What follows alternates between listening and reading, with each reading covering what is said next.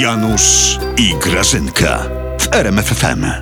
Ojej, ojej, Janusz, Janusz, jaka tu duchota jest, wiesz? Weź ty, otwórz okno, Janusz. Ty, ty, duchota to jest, to jest gdzie Ojej, indziej. Ty ojej. słyszałaś, Grażyna? To na demonstracji PiSu tłum skandował Jarosław, Jarosław. To prezes powtarza Jarosław. swoje imię razem z tłumem. Słyszałaś?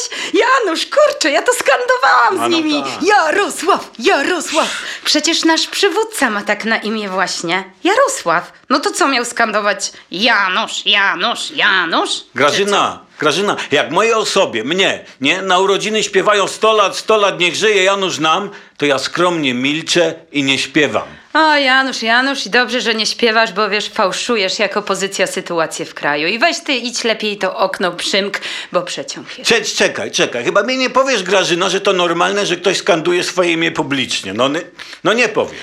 A właśnie, Janusz, że powiem tobie to. Właśnie, że powiem tobie to. To normalne, bo prywatnie pan Jarosław jest zwykłym człowiekiem, ale służbowo pełni odpowiedzialną funkcję. Ty nadążasz w ogóle, Janusz, za wywodem mem?